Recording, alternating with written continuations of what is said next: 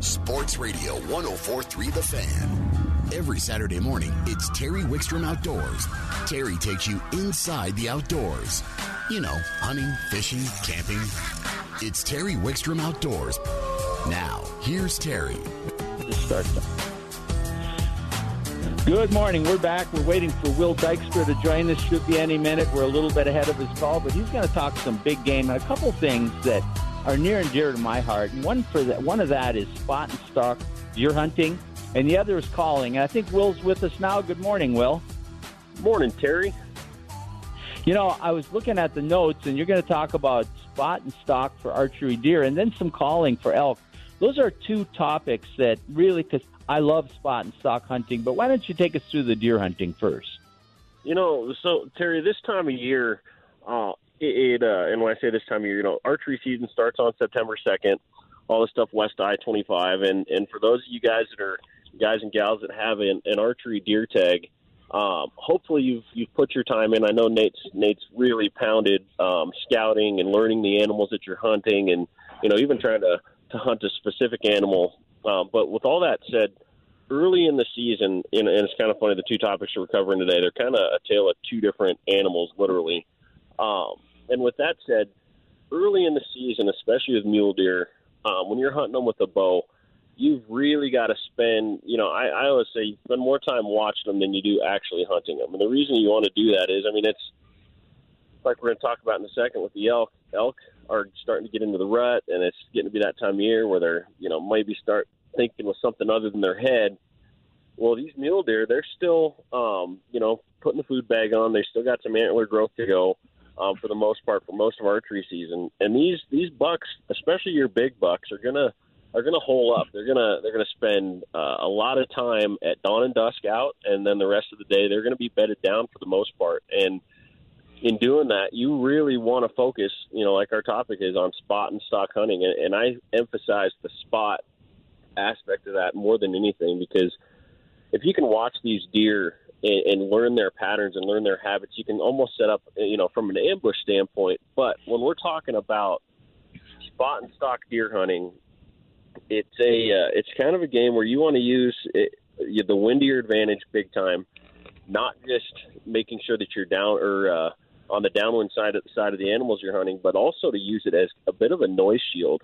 Um, you know, especially when we're talking about mule deer up in the high country, and this time of year, I personally like to focus on on a lot of that stuff that's that's at tree line, right around tree line, because these deer, like I said, spend a lot of time feeding in dawn and dusk, and then they're going to bed down in these big, tall willow, um, you know, shrub brush areas.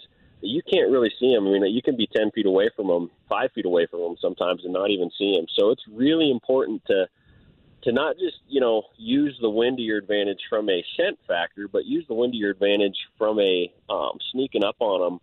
And sometimes, especially up up in that stuff above tree line, we get a lot of heavy winds, which can be challenging with archery. But with that said, using the wind to your advantage to cover the sounds that you're making, a lot of times can really help you. And something that a lot of people don't think about using the wind to basically shield the sounds you're making to be able to sneak up on them, but you know, for me personally, when I'm talking about trying to get on a deer, and, and you know, I've done a, a bunch of archery hunts that are kind of on our foothills areas, you know, where tree line isn't an isn't an option. What you want to do is you want to focus on um, their bedding areas, or know where their bedding areas are, and then know where their water is, because those are the two things that are going to be consistent every day until they're until they've rubbed the velvet off and until they start, you know, kind of getting into that transition into the fall. So make sure you know where your water sources are, the best water sources, and also you know start patterning these deer. And a lot of times, what I really like to do, and it's kind of a, um, if you can, it's kind of one of those situations where um, if you have a spotter with you, you know, if you're if you're a solo hunter, it's a little bit more challenging. But I love um, having somebody that I can. I, I love going with guys just to spot for them because it's an opportunity to kind of coach these guys on where they're going so they can sneak up on these deer where they're bedded down. And you know, a lot of time that's something that's nice about mule deer uh, versus elk, even and especially versus whitetail is even the big bucks are pretty curious. And if you get close to them, you know, we're camoed up this time of year. If you can get close to them and bump them out of their beds, I'm not saying like full on spook them out of there, but get close enough to them where they get a little bit nervous. They usually give you, you know, a couple minutes. Um, sometimes not that long, but they usually give you a little bit of time of that curiosity, like what's going on down there, to get that shot. So again, I focus a lot of times if I have a spotter, or if I'm spotting for somebody, coaching that person or getting coached into the into what we call the kill zone, where you can get in close. And again, with archery, with your archery gear, you want to really make sure you're making a good ethical shot. And, uh, and again, with the wind, that's a big factor too up there with your with shooting a bow. Is if you're lots of guys are really, you know, I see tons of Instagram posts, tons of Facebook posts with guys, you know, showing their their groups with their arrows at 80, 90, 100 yards, and that's great. But when we're talking about above tree line or you know adverse weather conditions, those aren't necessarily great shots to take. So, A, make sure you're taking a good ethical shot. And again, with that type of terrain you're in, whether it's tree line or whether you're hunting some of the thicker brush on the front range, you can usually get pretty close to them in that, you know, 10 to 20 to 30, 40 yard range. It's a really, that's still a really good shot. But again, having the opportunity to get inside of that kill zone and not being afraid of, not like I said, not spooking them, but bumping them a little bit to give you that good standing broadside shot. Now, as far as you know, from a spot and stalk standpoint, you want to be really careful not to completely, you know, we call boogering them out or spook them out, where you know you could be working a deer for two, three days patterning them, and if you push them too hard, you're going to end up pushing that critter completely out. So again, you just want to ease in. It's kind of like finesse fishing, where you're you're just uh, you know testing the water, if you will getting close to these animals, taking a chance, but not pushing them so hard that you're going to blow them out. I couldn't agree more, and I love spot and stalk. I used to do that a lot in Minnesota, even with whitetails, and I just love being able to use the elements to get close, and it just felt like a more satisfying hunt than just hunting from a blind. Let's switch to the elk real quick before we run out of time. And here now we're talking the opposite type of thing. You're going to communicate with them, but I think you're going to probably say something that I think – is one of the biggest mistakes a lot of people make, and that's overcalling.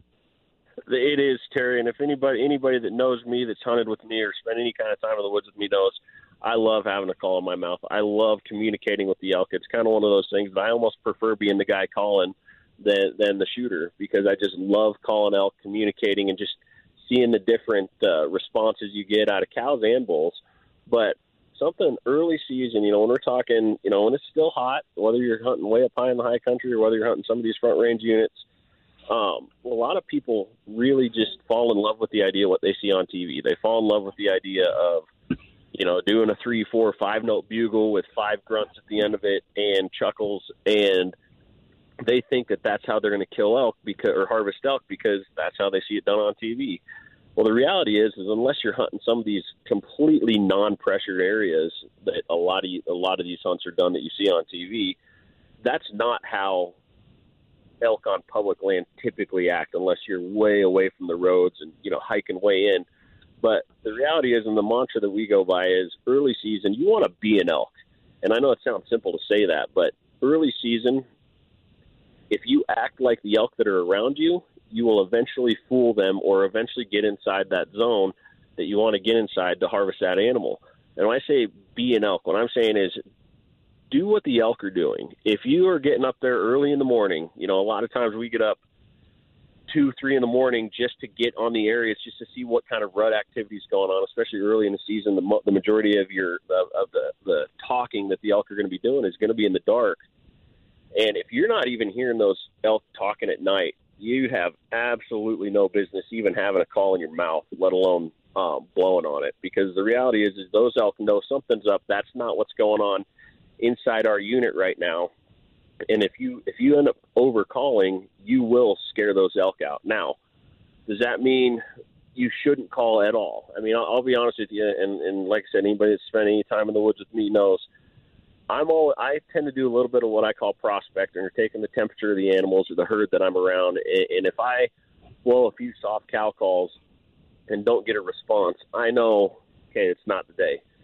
Um, if I get up there early, early, early in the morning, maybe blow one short bugle and don't get a response, you know, that's a that's a pretty good indicator that nothing's quite happening yet. But I'll tell you, I'll be the first one to say, you know, early season though can be some of the best time of the year to, to get on elk and to call elk, and it's it's kind of that initial uh, first phase of the rut. That these elk really get fired up, and you're you're talking about elk that haven't been hunted for, you know, six seven months at this point, and you know it's kind of like fishing unpressured fish. You know, you're going to get a chance at getting one of these animals to make a mistake, but the trick and the key is to absolutely not overcall because as soon as you overcall, you you could more than likely not just blow that herd out like we were talking about with deer earlier, but you could potentially shut those elk up for the season, especially that particular group of elk that you might be hunting, and they might know, you know what, we're just going to do our rut thing and and communicate, you know, minimally, and because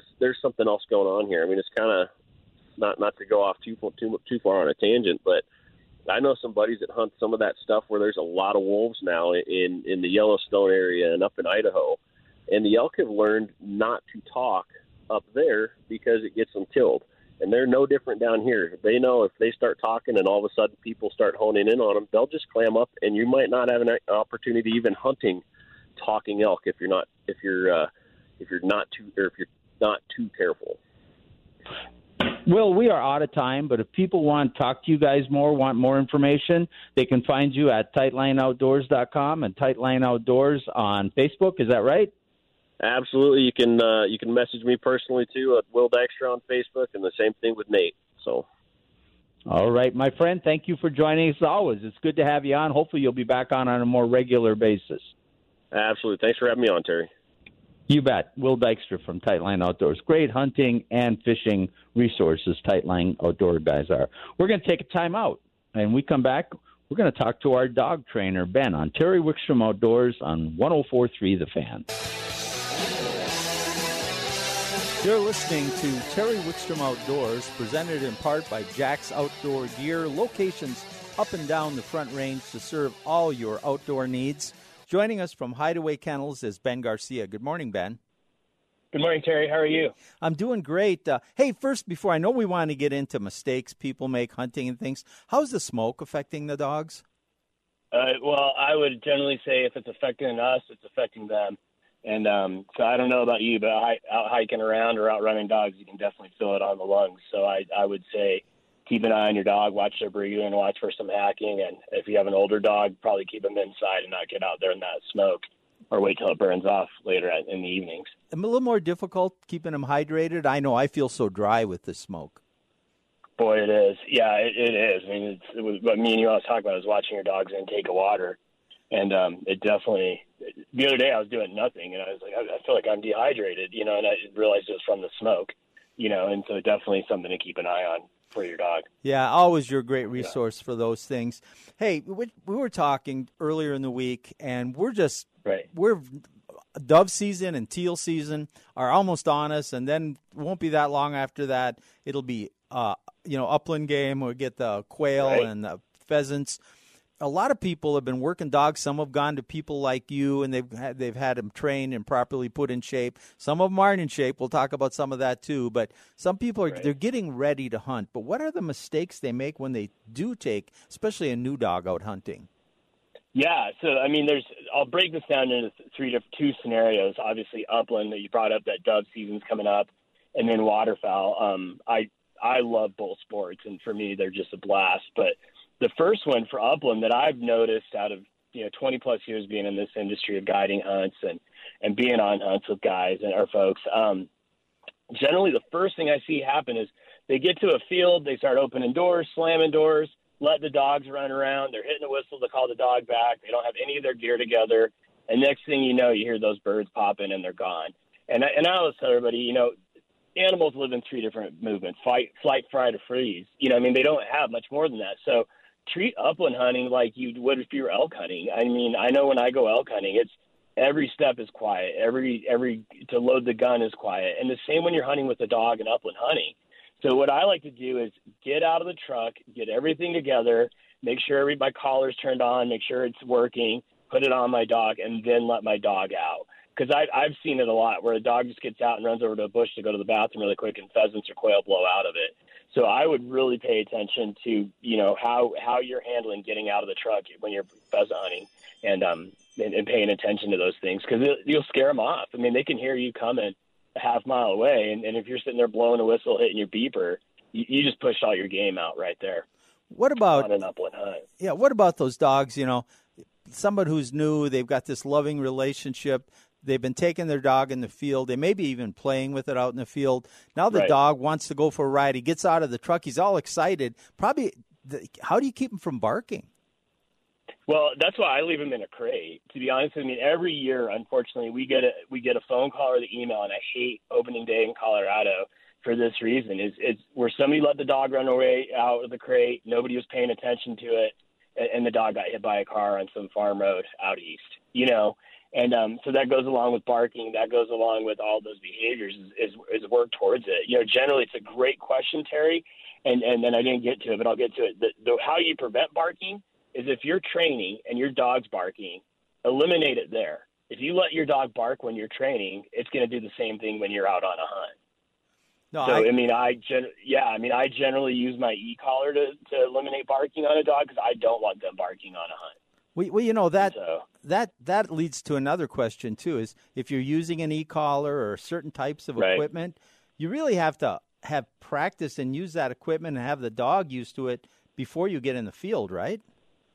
Absolutely, and that was one of my notes I had on here. Is so many times I've been out on a hunter's first hunt with their dog, they're excited, and, and we're kind of going through inventory before we get the dogs out. And I'm, hey, you got your gun, you got your ammo, yep, you got your orange, great.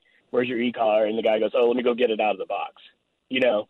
And and that's just where I cringe, you, know, knowing that we're going to go out on this hunt. He hasn't even practiced with it, and he doesn't know how to use the buttons. He doesn't know if it's charged, you know. And that's something you really want to be ahead of. Um, when you're going out in the field is how familiar you are with your equipment. Any equipment. I mean, that's fishing, that's hiking, that's hunting. You want to know your equipment. Well, an e-collar too. A lot of that is conditioning, not having to use it when you're hunting, because you've conditioned Right. the dog to know that when he has it on, certain behaviors aren't allowed. Right. Or or reward behaviors. I mean, like we always say, it's just a remote leash. That's all it should be. But they should know every command before you even put the e-collar on them.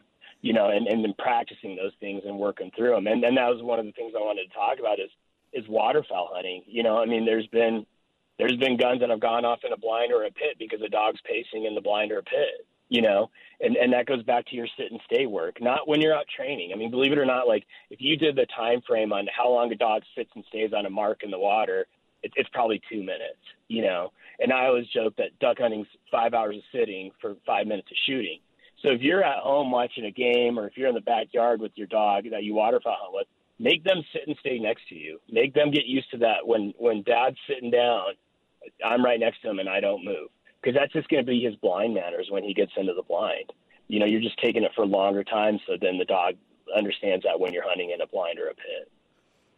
uh, it just makes sense. I mean, people people Yeah. need to really think about what kind of activities you're going to do when you're hunting. You know, everybody envisions hunting the moment of the shot, and Right. and they don't. It's just like fishing. We all we all envision setting the hook, but we don't Right. we don't go through all the other things that lead up to that point and if you don't do those right you don't get to the other point and that's that's what Right. happens now what about feeding your dog when you're hunting do you feed him on a, Right. the same regular basis do you change it up Yeah. So what what I prefer to do, um, if it's going to be a short little hunt, you know, like we're just going to go. It depends on the hunting.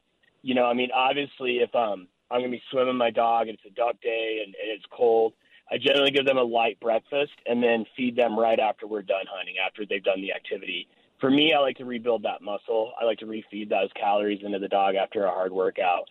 Um, the worst thing you can do is feed your dog a huge breakfast and then try to get him to run, and then he's got all that in there. And what they found in some studies is they're, they're spending so much calories to digest that food because dog food's gotten so high in calories that their body's processing that food. That's that's the energy they could be eating as they go. So I generally like to give a light breakfast in the morning, and then let's say like I'm done hunting at two, then I'll give them a, a little bit bigger of a meal or their normal meal just to kind of refeed those calories and get back on it that night.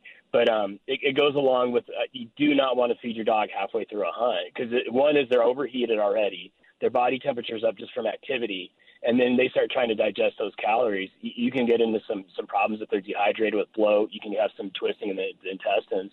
that things you just really want to watch it. And that's and that's every dog food manufacturer gives a really good recommendation on activity of how to feed the dog um, and how to watch. I tend to watch weather quite a bit more than some of those companies would tell you. So like if it's a super hot day, I may go with a little bit lighter of a meal, um, depending on our activity. If it's a cold day and, and I know I'm going to have that dog in the water, if I'm like hunting a river for ducks, I, I'm probably going to feed them a little bit more to give them some calories to because they're shivering off the cold, which is burning calories too. I think the same thing would hold true. A lot of people take their dogs on hikes, and even if you're not hunting, right. the physical activity, I think the same rules would apply, wouldn't they?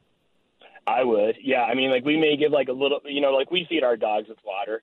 You know, I just like to make sure that belly's hydrated with the food, so we may put some water in their food that morning, give them a little bit of time to digest it. You know, before then, like I wouldn't feed at the trailhead and um, and it's probably the point you're making is I, I wouldn't be dumping food to them and then get them up the hill. So like if you know it's an hour drive for you to get somewhere to hike, feed them before you go. Then they're going to go to the bathroom when you get there, walking around. You know, make sure your leash is on, make sure you get them to, to go, and then you've ultimately fed that body some calories before they go. So now, now if you're competing with dogs, sorry, sorry, if you're competing with dogs and you're going to do a short window, you know, like when we would compete with dogs, if, if we ran at nine o'clock in the morning, we wouldn't feed that morning because we it was only you know it'd be 45 minute run they'd be gone on and then we'd feed them right after. But if you're all day hunting, you want to make sure you're giving those calories to them in the morning and at night. Do you change the diet or just change the the portion? Uh, I do not change the diet, which is a great question. The last thing you want to do is be, I mean, it's a stressful activity for a dog to even go on a hike, which is a joyful stress, but you're stressing some parts out on their body. So the worst thing you want to do is be switching food depending on what you're hunting. So generally, we feed the same food, which is a performance feed throughout the year. Some some trainers will go to a lower calorie food in the summer because they don't need it because of the heat, and um, they don't want the dogs to get too hot. So we'll we'll actually keep the same food through, and I would recommend that. Like generally, to switch your dog's food is a two to three week time frame to switch it. But if you go like, hey, I'm feeding my dog just a house food, and then I'm going hiking, I better dump some higher calorie food in there. You're going to have stomach problems either that day or the next day you don't want to deal with on your dog. That's all so. great information. Is it too late if I've got a dog that I want to hunt with? You know, we still got we got dove right. season coming up, but we got pheasants. We're still you know we're still a couple months away, or even more. Right. Is it too late to get it to you to start training? Um, it, for our program, you're yeah, probably. I mean, like we're now training dogs that are going to start hunting in November, right? And um and uh so it wouldn't be depending on the trainer, depending on the dog's level, and the, you know, I mean, if you have a dog with a problem, you, you may be there. But um, it, it seems, as you know, Terry, everybody bought a dog in the last year and a half, and and that's flooded the dog trainers being availability too. So I mean, there's it's not just us. I mean, we're booking now into 2022 for dogs to train, and, and I think a majority of, of reputable trainers are doing the same thing because everybody has a dog and everybody wants to be outside with them. And so, and I and I know the obedience trainers are just as busy right now too. You know. So if if I did get a dog, I haven't been able to get him to a trainer. This is the last question, and we're going to move on. Right? Can I still can I still try to hunt with them, or should so I? Would I recommend? Or should yeah, I wait? Yeah. yeah, it's a great question. So here's here's what I always tell people when they get a new puppy. So if they get a new puppy and it's 10 weeks old and it's it's November and they're going hunting with the family and they want to take it out hunting, I always recommend if you can't get a train before hunting season, leave him in the back of the car, leave the windows open, leave or the truck, leave the everything so he has air, but leave him in the crate. Um, you, you don't want your dog's first hunt to have a negative experience and then they never want to hunt again. So what I do, I generally leave them in the car if I have a puppy if I come back and I've got a rooster and I've got a bird or a duck, I get him out. I get him super excited about it. I may throw him some retrieves and just kind of get him used to being there. But I, I had a dog one time I trained, and um, on its first hunt, it, it was a 15 week old puppy. They're out walking around. It hit a sticker patch and got cockleburs and burrs in its feet. That dog never hunted again. Because ultimately, what it learned is when it went out in the field, it got pain, and, and and they call it like the red stove theory, right? You touch the red stove, it's hot. You learn to never touch it again. So that's just where like I like to if I can't get them for a trainer or they're just in that funky age, leave them in the truck, make sure they've got air, make sure they're cool, but bring them back and throw them a bird at the truck. Pat them up, let them know, hey, the crew's here, everybody's going to pet you, give you a cookie, and you're going to have some retrieves, and then get them with the trainer. Um, we're blessed, and, and we're so blessed at Rocky Mountain Roosters that we get a hunt till April. So really, if if you're in the time frame worrying about wild bird season, get it to a trainer, take a break, and come down to a preserve and do a hunt. That's a better solution than trying to hurry something, shortcut it, and then you have a problem. All right, my friend, we are out of time. If people want more information or to book a training session with you, how do they get a hold of you? Yeah. They can reach us through our webpage at hideawaykennels.com or find us on Facebook under Hideaway Kennels. All right. Thank you. And I will, um, by the way, I will put this up on our Facebook page. And uh, Ben, as, as always, we just love having you on the show. Thank you.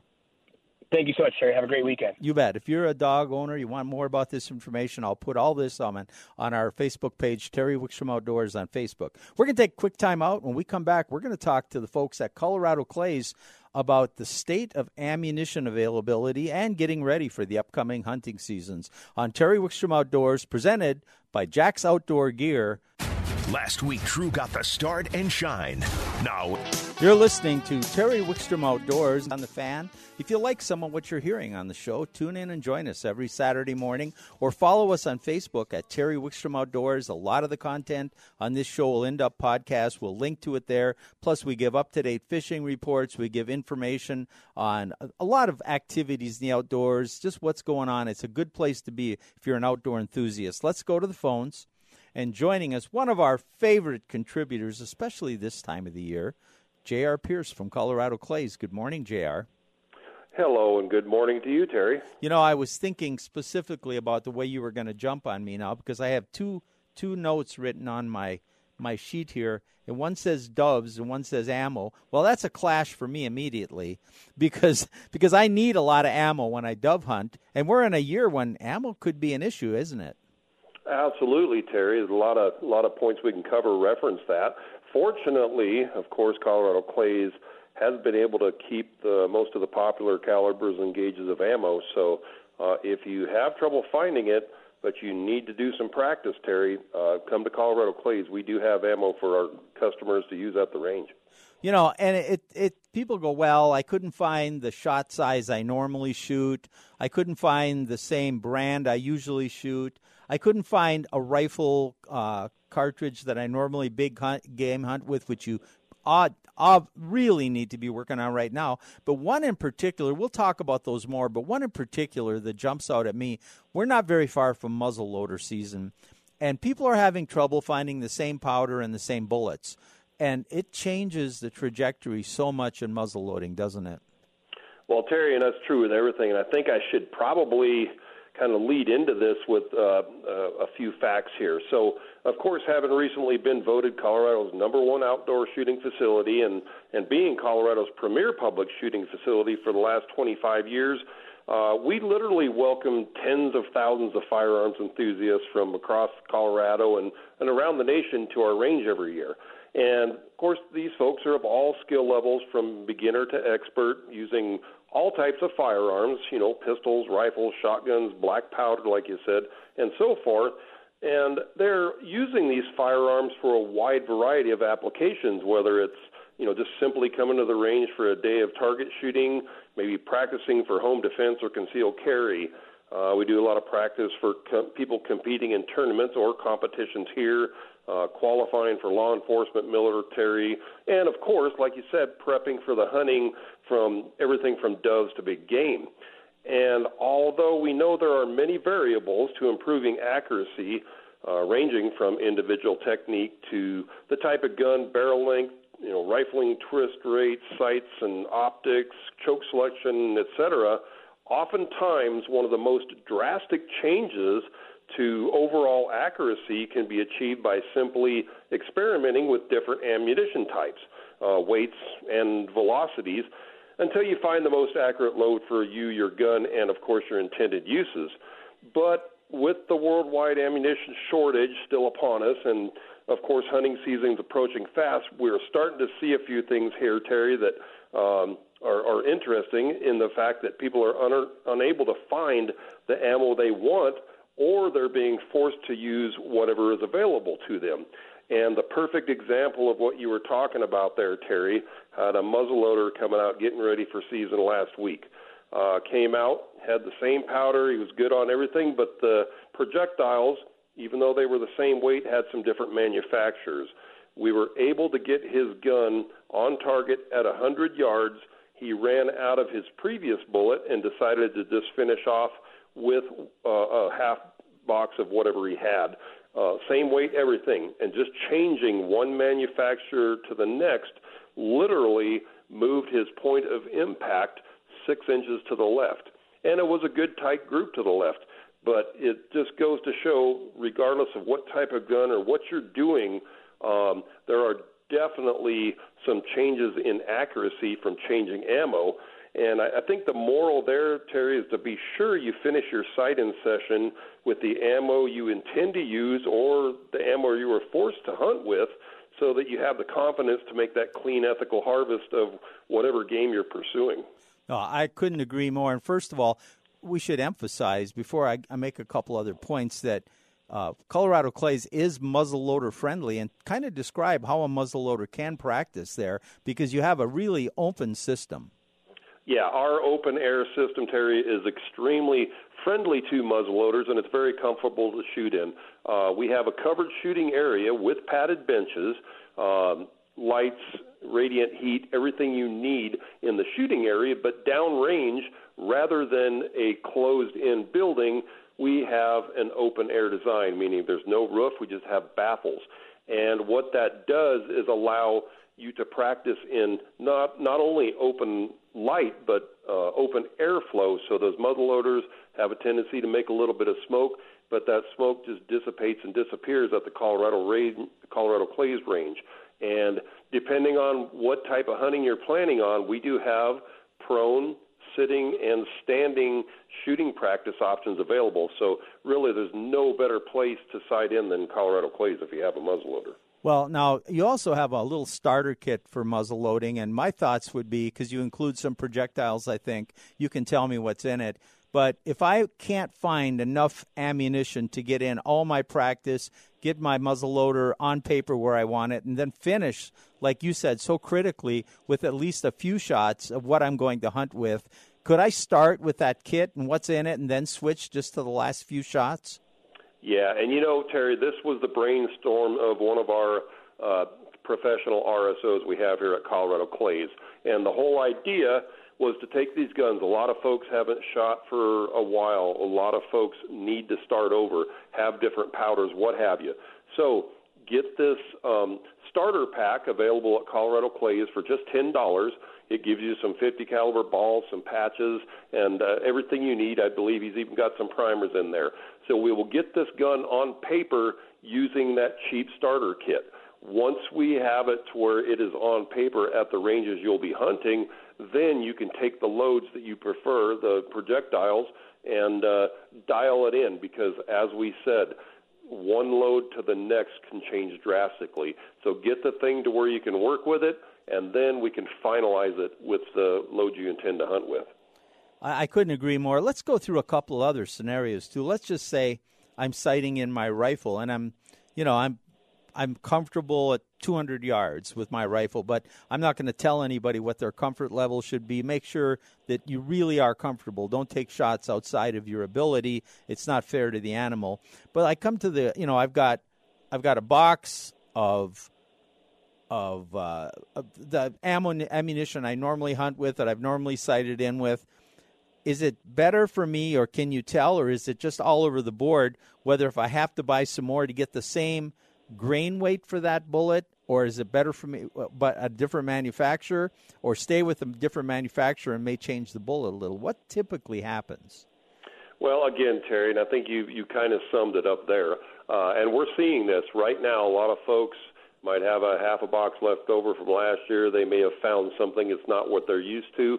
My recommendation and what our people are doing here: come out, do some three shot groups with some of each leaving yourself some to work with, find that most accurate load, and then finish dialing your gun in with that load and leave yourself enough to hunt with.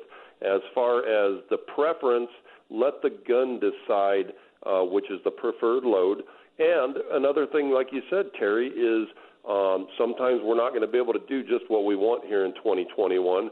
understand your limitations and adjust the range of your shot in the field to meet your comfort level and again uh, to keep that harvest ethical. So that's really the, the moral of the story. I think more and more people are seeing now how drastic um, of a change can uh, come from just changing your ammo. And uh, I, I really am glad to see people taking that to heart and uh, definitely encourage them to come out and do a session and find out what works in their equipment. Two more points. And one is you talked about self defense, concealed carry. Um, as you know, I do a lot of handgun shooting, and so does Karen. And she's almost as good as I am. You knew that, right? Still. anyway, um, yeah, she makes me look bad. But one of the things, and Karen and I run into this all the time, you we buy, you know, we we buy jacketed shells for practice. They're cheaper. We don't need them to expand, and we can shoot through a lot of them. But and but yet, when we load the gun for self defense, we put in specific self defense loads. I think enough people don't buy enough self defense loads that occasionally you have to run those through your gun for two reasons. One is, does your gun function well with it? Just that change in shell, you don't want your self defense gun jamming because of a different ammunition. And two, it's going to hit a different impact. Absolutely, Terry. Yeah, couldn't agree more. And we do see this. Uh, even pistols, even short barrels, have uh, loads that will be inherently more accurate. Uh, home defense rounds are built and composed a certain way for a reason, but definitely verify that the load you are planning to use for home defense has the same points of aim and impact as your practice rounds. And there's so many variables. Uh, form and technique with a pistol can change things so much too and making adjustments to your form, your technique, and practicing and repeating that over and over is also a good way to ensure accuracy, muscle memory, and uh, when when the time comes that you do need to use that firearm, uh, there's no doubt that you're able to do it do it safely and confidently. Last point I want to spend a couple minutes on, and that's shotgunners. We got dove season coming up, and you and I always joke about it. I say say it's a it's a conspiracy to sell ammunition because no one can hit a dove anyway. But uh, but you know we joke about it. But it is a great sport and it's a wonderful sport. But we've got dove, we've got teal, we've got waterfowl, we've got upland game coming. People are worried about ammunition. So should I approach it by maybe coming to Colorado Clays and buying a few shells of different types of shot? And maybe try the patterning board and then trying them. Tell because if I can't get what I want, how do I decide what I should go to? Yeah, well, if you found some ammunition, Terry, you're not sure uh, if it's going to work well with your gun and your choke. I and I always encourage time on the pattern board. So yes, you can see uh, what choke provides what diameter of pattern at different yardages, pattern density, etc. But the most common problem I see with people going out uh, feel like they should be right on and they're not hitting anything is if they have a new gun, they made an adjustment to the gun or made a an ammo change, is that their point of aim and point of impact are so far off and they don't realize it.